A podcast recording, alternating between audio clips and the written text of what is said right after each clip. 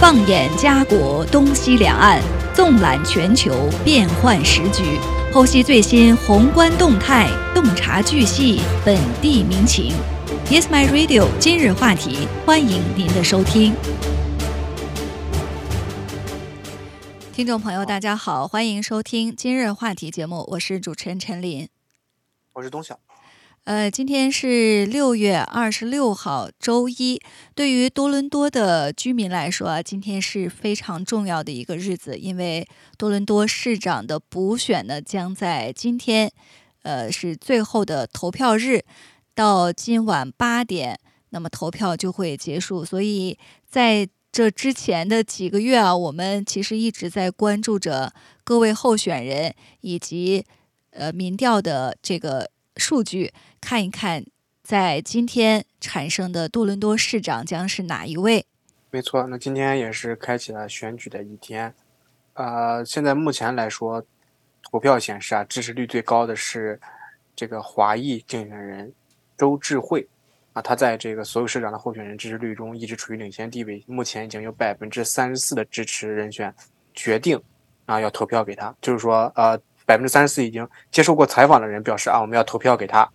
对我们之前也采访过邹智慧 Olivia Cho，他是一位华裔的呃这个政治人物，在呃华裔社区或者是主流当中啊，都具有非常高的知名度。呃，在此之前呢，他提出的政纲，比如呃关于多伦多解决多伦多的租客和房东的矛盾，呃住房危机，还有低收入人群的一些福利等等，其实大家也呃。都有所关注。那么他目前的支持率呢是处于第一，紧随其后的是另外一位候选人，也是很多关心时政的呃听友非常熟悉的是 Anna Bylaw，他的支持率呢是百分之二十五，跟邹智慧呢差不多有百分之十的差距。他是 Anna Bylaw 呢，他是呃被前任市长庄德利背书公开支持，呃在。上一周呢，他的支持率是有所上升，呃，有这个民调公司的负责人就表示说，尽管在竞选活动的这个阶段啊，要追上这个排名第一的邹智慧是一个困难的任务，但是目前来看，处于第二位的 Anna Bylaw，他是唯一有可能有机会啊做到的候选人。那排在第三位的就是桑德斯，他目前的支持率呢是百分之十一。和这个 Anna Bylaw 一样，桑德斯呢是他获得了安省省长福特的高调支持。福特省长表示说将会投票给桑德斯，他甚至呢还参与了自动语音电话来呃促使选民敦促选民呃支持桑德斯。不过福特省长的这个支持啊，在调查率的这个数据当中，并没有得到一个明显的呃这个结果。在这个桑德斯之后，我们看到还有一个叫 Anthony Fury，对他也是得到了这个百分之十的支持率。那么排在呃后面的是 Josh Matlow，他的支持率呢是百分之七。其实，在邹智会宣布参与多伦多市长的补选之前的，这几位候选人都是非常强有力的市长的竞争者。呃，邹智慧他在宣布参选多伦多市长之后，呃，这几位的支持率呢，也是出现了一个呃，就是被分分票的这样的一个情况，呃，所以现在看来啊，呃，第一二位的市长候选人，他们支持率是比较接近的，所以有可能今晚的结果呢，多伦多市长的最新任的市长就是在前两位来产生啊，这是我目前根据民调看到的一个。呃，推测也不排除，那么在今天的最后投票日也会出现一些意想不到的结果。所以参与政治的选举，呃，我觉得候选人是不仅仅啊，当然需要在这个选前几个月的呃这个造势或者是宣传，更需要的还是平时的日常的积累。有了非常强大的民意基础之后，才有可能。呃，获得这个参与竞选的机会。呃，之前大家也讨论过，说在多伦多，你要参与市长的竞选，登记市长竞选真的是太容易了。只要有超过二十五位的呃市民给你签名来背书，你就可以登记来参与多伦多市长的选举。所以这回我们看到，总共有一百零二位的候选人参与。所以多伦多的市民在去投票的时候，呃，也是有一些懵啊。这么一位市长的补选，竟然有一百零二位了，都来出来呃参与竞选。呃，当然排在只有排在前几位的，呃，平时呢就注意，呃，他们或者是从政，或者是有一定的民意基础，或者是提出了非常鲜明的政纲等等，这才是真正的呃来参与这个竞选。呃，我们也来看一下这个。对，投票的时间是从投票站呢，今天最后一天，所以从上午十点呢一直运作到晚上八点。大家在晚上八点，如果您是多伦多的居民，都可以前往投票站来进行投票。嗯，那么我们也可以跟大家说一下，是究竟谁拥有这个投票的资格啊？那其实符合投票资格的人就是，啊，在加拿大生那年年满十八岁以上的加拿大公民，并且是多伦多的居民。或者自己或者自己的配偶在多伦多拥有房产或者是租赁的房产，啊，那么如果你在多伦多市区有多套房产，但是呢，啊，你也是仅可以在自己居住的那个选区啊投票一次。对，另外就是如果是在多伦多上学的学生，呃，年龄符合标准啊，就是年满十八岁及以上，也是可以参与投票的。如果是在多伦多教育机构就读的学生。并且呢，认为你在不上学时居住的这个地方就是你的家，也就是说，你从学校是计划回到你所居住的多伦多的这个住所，呃，那么有资格呢，可以在你家所在的这个市政府，或者是你目前居住的这个地点两处都可以进行投票。对，就举个例子，就是说，比如说我在万景上学啊，但是我家在当趟，那我就是两个地方。啊，我证明一下，就说我确实要将来还要回家了上学，就是两个地方都可以投。对，但是这一次，呃，多伦多市长的选举只是在多伦多市区的范围内，呃，像我们华裔比较集中居住的万锦或者列治文山，都属于约克区。那么在这些区域居住的市民呢，是不会参与到多伦多市长的这个选举投票当中。另外呢，就是在多伦多无家可归的人。事实上也是有投票权的。如果是住在庇护所或者是在临时的救助中心停留一段时间，呃，都可以来带上自己的信息卡，前往选举站来进行投票。嗯，那不具备选举资格的人，其实是包括在惩戒机构中被监禁的个人，以及根据一九九九六年市政选举法这个第九十条所描述的腐败行为被判有罪的任何人。啊，要所以要了，如果大家了解自己是不是具备这个选举的资格，或者在哪里投票的话，其实可以访问这个市政府的网站，就是 Toronto 点 ca 可以了解一下。那我们投票的时候，其实啊要带一些什么东西的呢？其实跟大家介绍一下，当选民去参与投票的时候，他们必须能够啊携带能够显示姓名和地址的这个身份证明，其实就是大家 driver license 啊，或者是银行卡都是可以的。啊，它不需要带有证。它不需要是一个这个带有照片的身份证啊，只需要一张能显示选民姓名和地址的这个身份证明就可以了啊。所以就是水电费的这个账单也是可以的啊。如果您有这个选民信息卡，也应该带上。虽然它不是强制性的，但是它可以向工工作人员确认您在这个选民的名单上，并且能够加速办理整个过程啊。如果您丢失了这个选民卡或者这个投票信息，或者是呃啊，但是呢您确实在这个名单上，那其实可以通过那个。My what 来进行获取。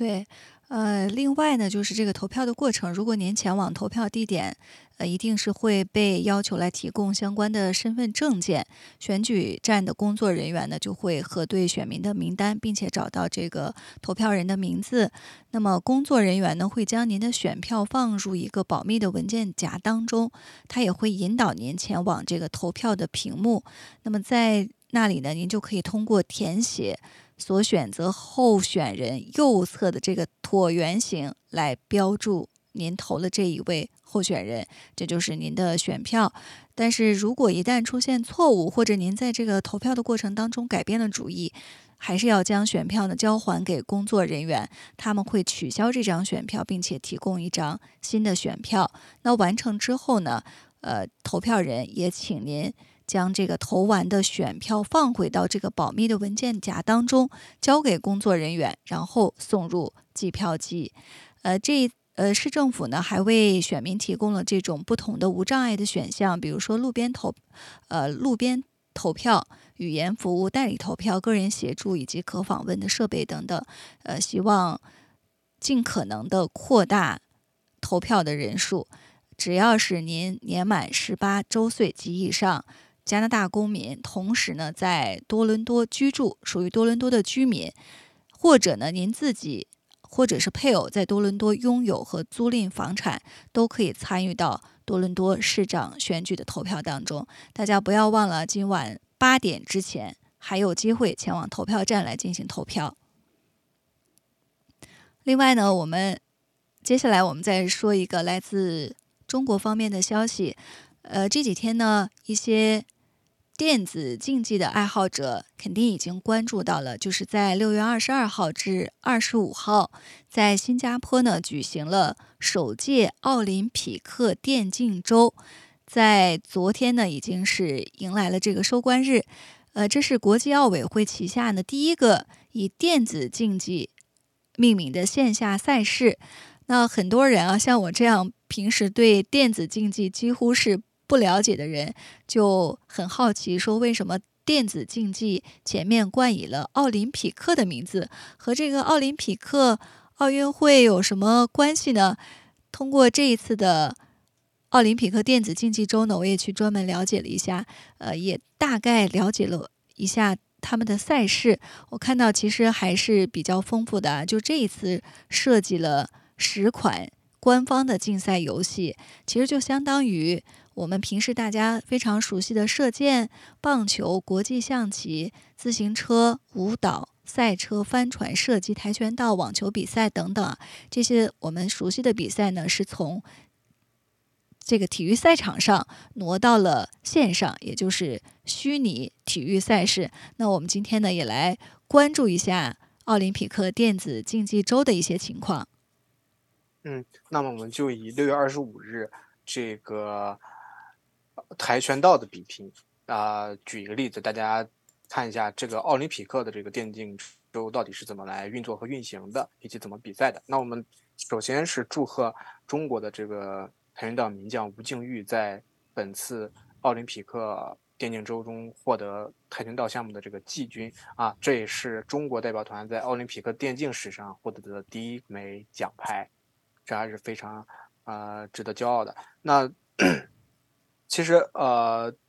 都好奇说这个电竞它是怎么跟普通的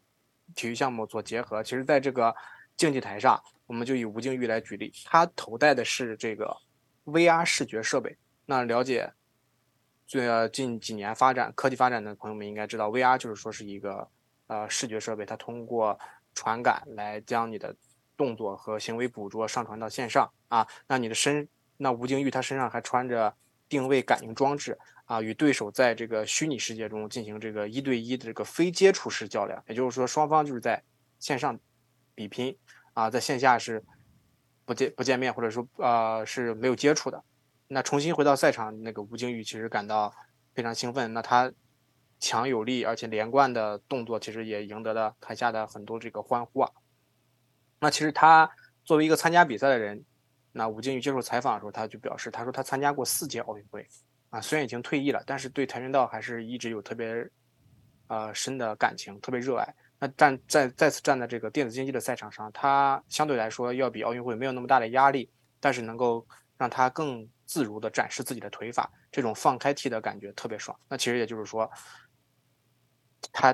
呃，虚拟。比赛其实是不用担心能够伤害到对方的。那在谈到这个虚拟体育和现实赛场的区别的时候啊，这个吴金宇还表示，他说，其实虚拟赛场为跆拳道爱好者提供一个更开放的平台，这里没有性别、体重和年龄段的限制，那大家可以在这个同场竞技中找到更多的乐趣。那其实同时啊，在虚拟世界中啊，跆拳道不存在对抗性，大大降低了受伤的风险。这就对不想进行身体对抗但又喜欢跆拳道的朋友们来说是个更好的选择。就是说，在将来如果说是这个电竞普电竞跆拳道普及了之后，大家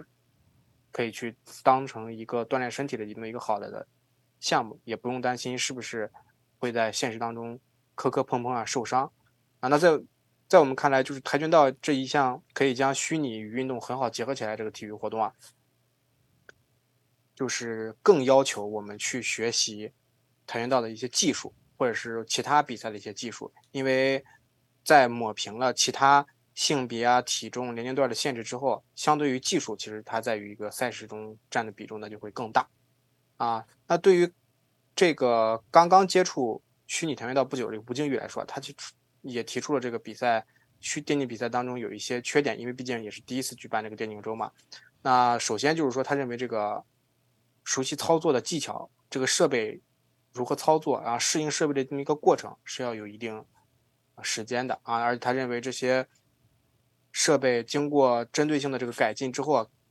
确实更突出了互动性和可玩性，但是这个灵敏性可能还是没有那么高。在目前这个技术人员的辅这个辅助下，这套设备用于比赛还是可以的，但是穿戴啊或调试啊，应该更加简单易懂一点。同时啊，这个系统画面其实有时候也会出现失真，那技术人员可能就会暂停啊，或者应对这个音信号的输出做一些改进。所以将来的话，虚拟跆拳道或者任何虚拟射箭呀，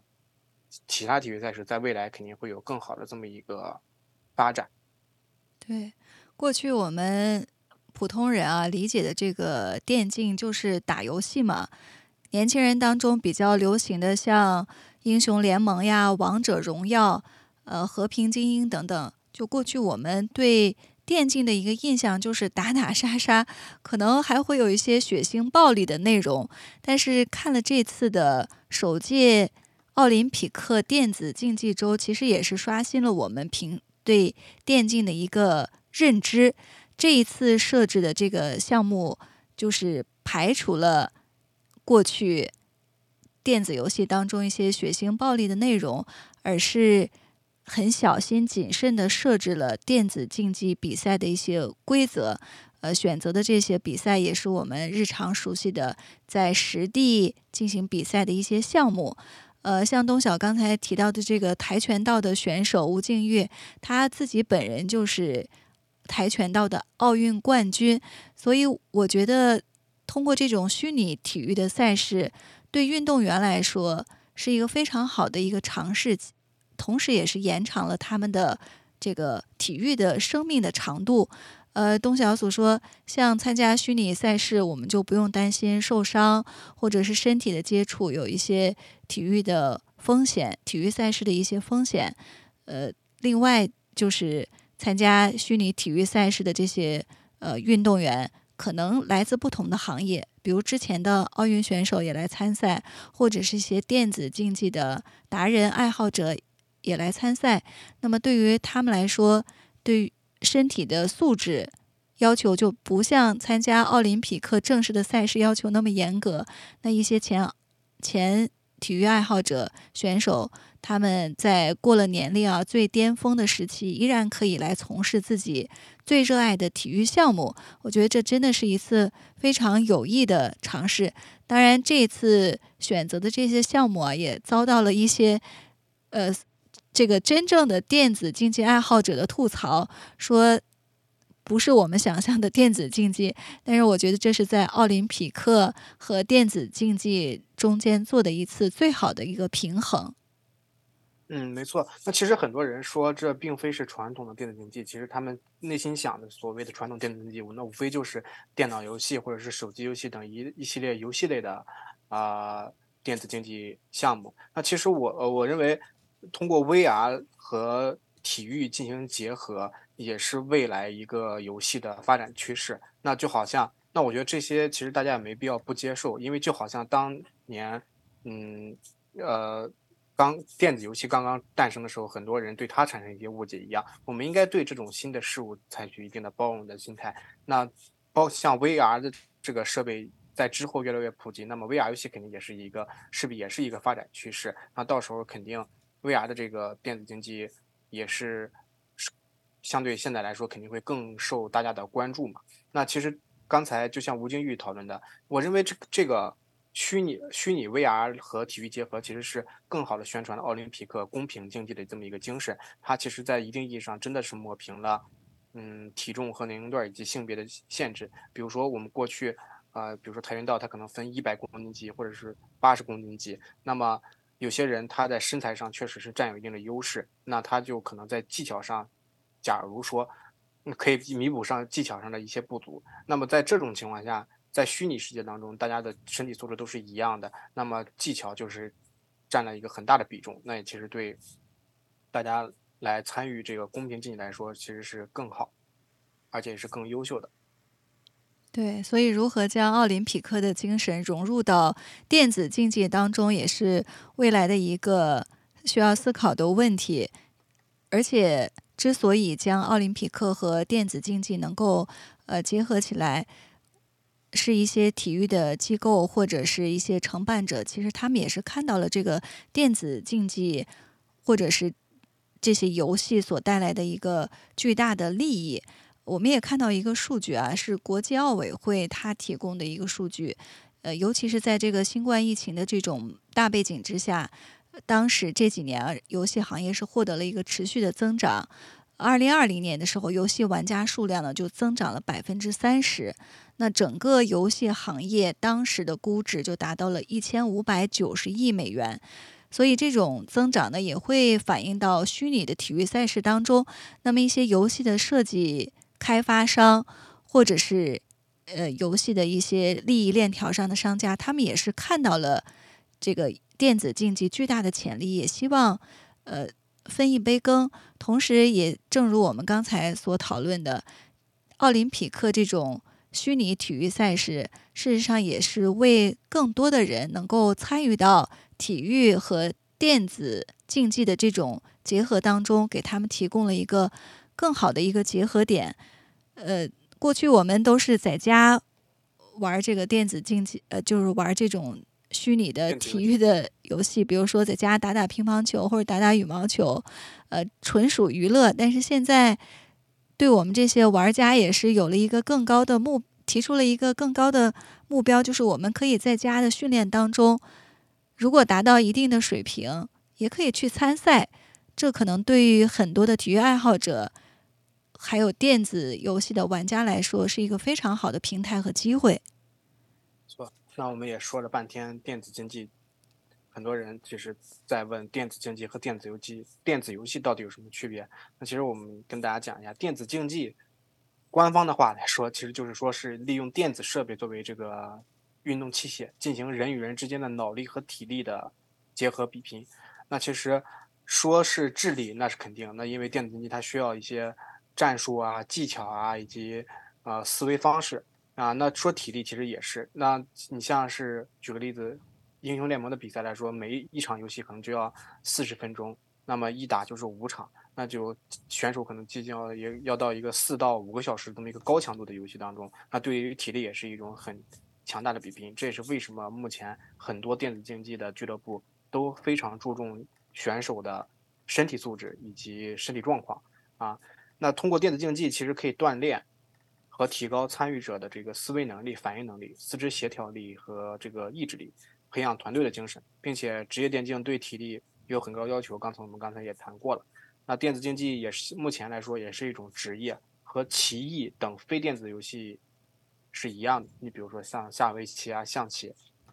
这都是一样的。那在二零零三年的时候啊，这个国家总体育总局正式批准将电子竞技成为第九十九个正式体育竞赛项目。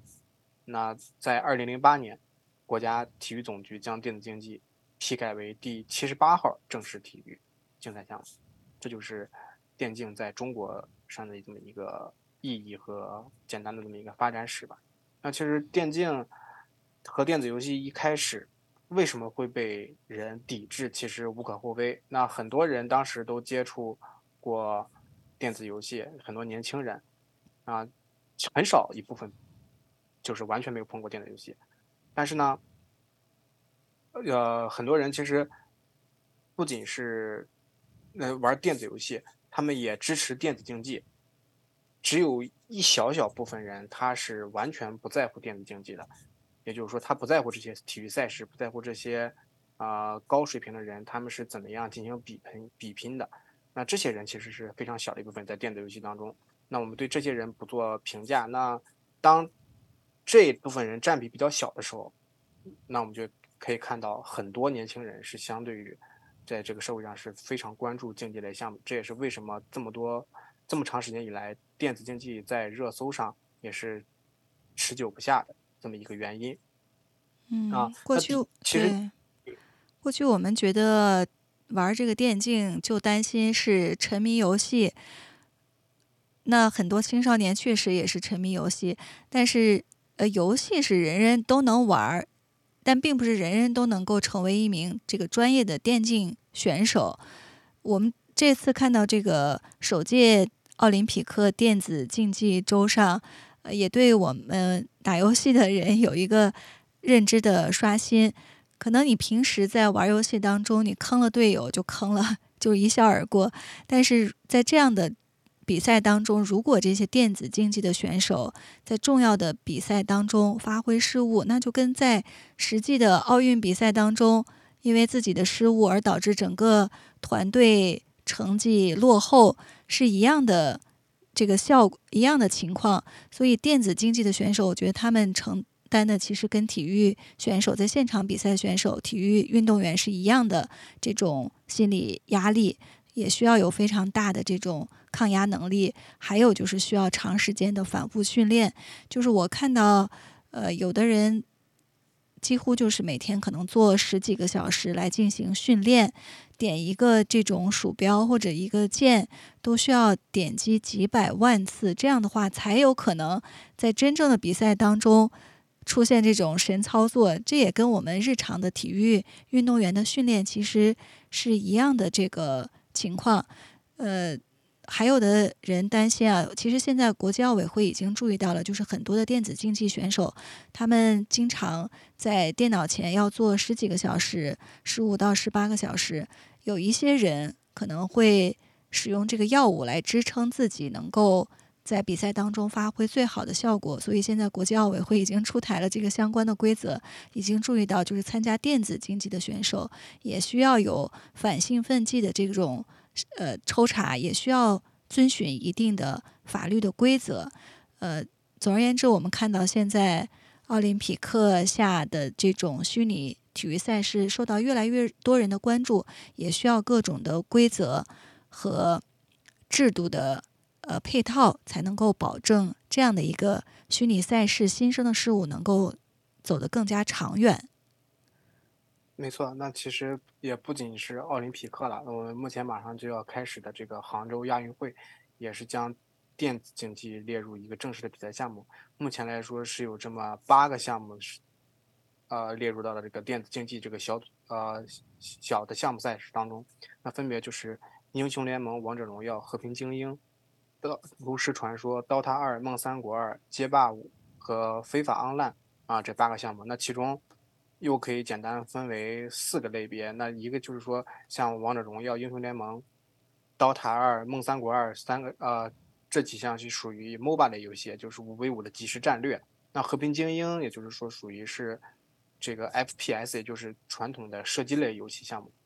啊，那炉石传说其实它是一个类似于跟大家通俗讲就是类似于卡牌的回合制游戏，是通过计算和脑算是一个脑脑力游戏。啊，那街霸五和非法的 online 的话，就是算是街霸五算是格斗类游戏，类似于刚才我们提到的啊虚拟跆拳道，只不过它是用键盘来操作赢人物，而不是用啊 VR。那非法就是说是 online 足球，也就是说线上的这么一个足球，也是用键盘来操作运动啊足球运动员来进行这么一个足球对抗的。那目前来说是这么八个赛啊游戏入选的这个电子竞技。嗯，所以这一次可能亚运会的召开吧，在几个月之后，呃，对于电子竞技的爱好者和选手来说，他们认为这是一个更正宗的虚拟体育赛事，因为大家非常熟悉的一些游戏都被列入了亚运会的比赛项目当中。那到时候我们也会看一看相关的比赛情况。那么在这个亚运会当中，相信也会涌现出新的一批的电子竞技的冠军，呃，可能会和奥运会的冠军一样，会受到大家的这个呃推崇欢迎。届时呢，我们也看一看这个相关的情况。啊，对，而且目前来说，其实电竞这个行业在中国已经有了很大的发展。可能大家不知道，电竞其实在中国有很多大学都是拥有电竞专业的。举个例子，比如说上海戏剧学院、上海体育学院、北京体育学院，或者是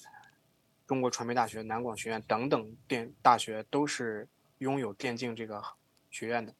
那其实我觉得中在中国来说，电竞行业的发展最大的一个阻力还是观念的认知。嗯，很多呃老一老一辈的人可能他认为电子游戏还也好，电子竞也好，无非说白了就是打游戏。其实这是一种职业。那从现在看来，它确实已经发展成职业。那其实，在电竞整个电竞职业行业当中，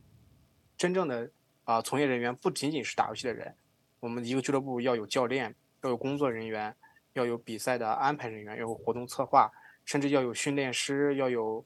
厨师，要有健康啊，给演给那个选手规划健康食谱的这种营养师等等行业，都在这个行业都是被需要的。所以说，这其实是已经变成了一个行业，而并不是大家所简单理解的这么打游戏的这么一个不务正业的情况。嗯，所以电子竞技入奥运会可能还会有一段时间的这个讨论。总而言之，我们看到了这样的一个发展趋势。奥林匹克呢，对电子竞技是呈现了一个拥抱的一个态度。我们对这样的新生事物也是，呃，有一个认知的刷新，也是持一个拥抱的态度。呃，我们也会持续关注这个行业的一些最新的发展。那今天的今日话题呢，到这里就结束了。非常感谢大家的收听，下期节目再见。谢谢大家。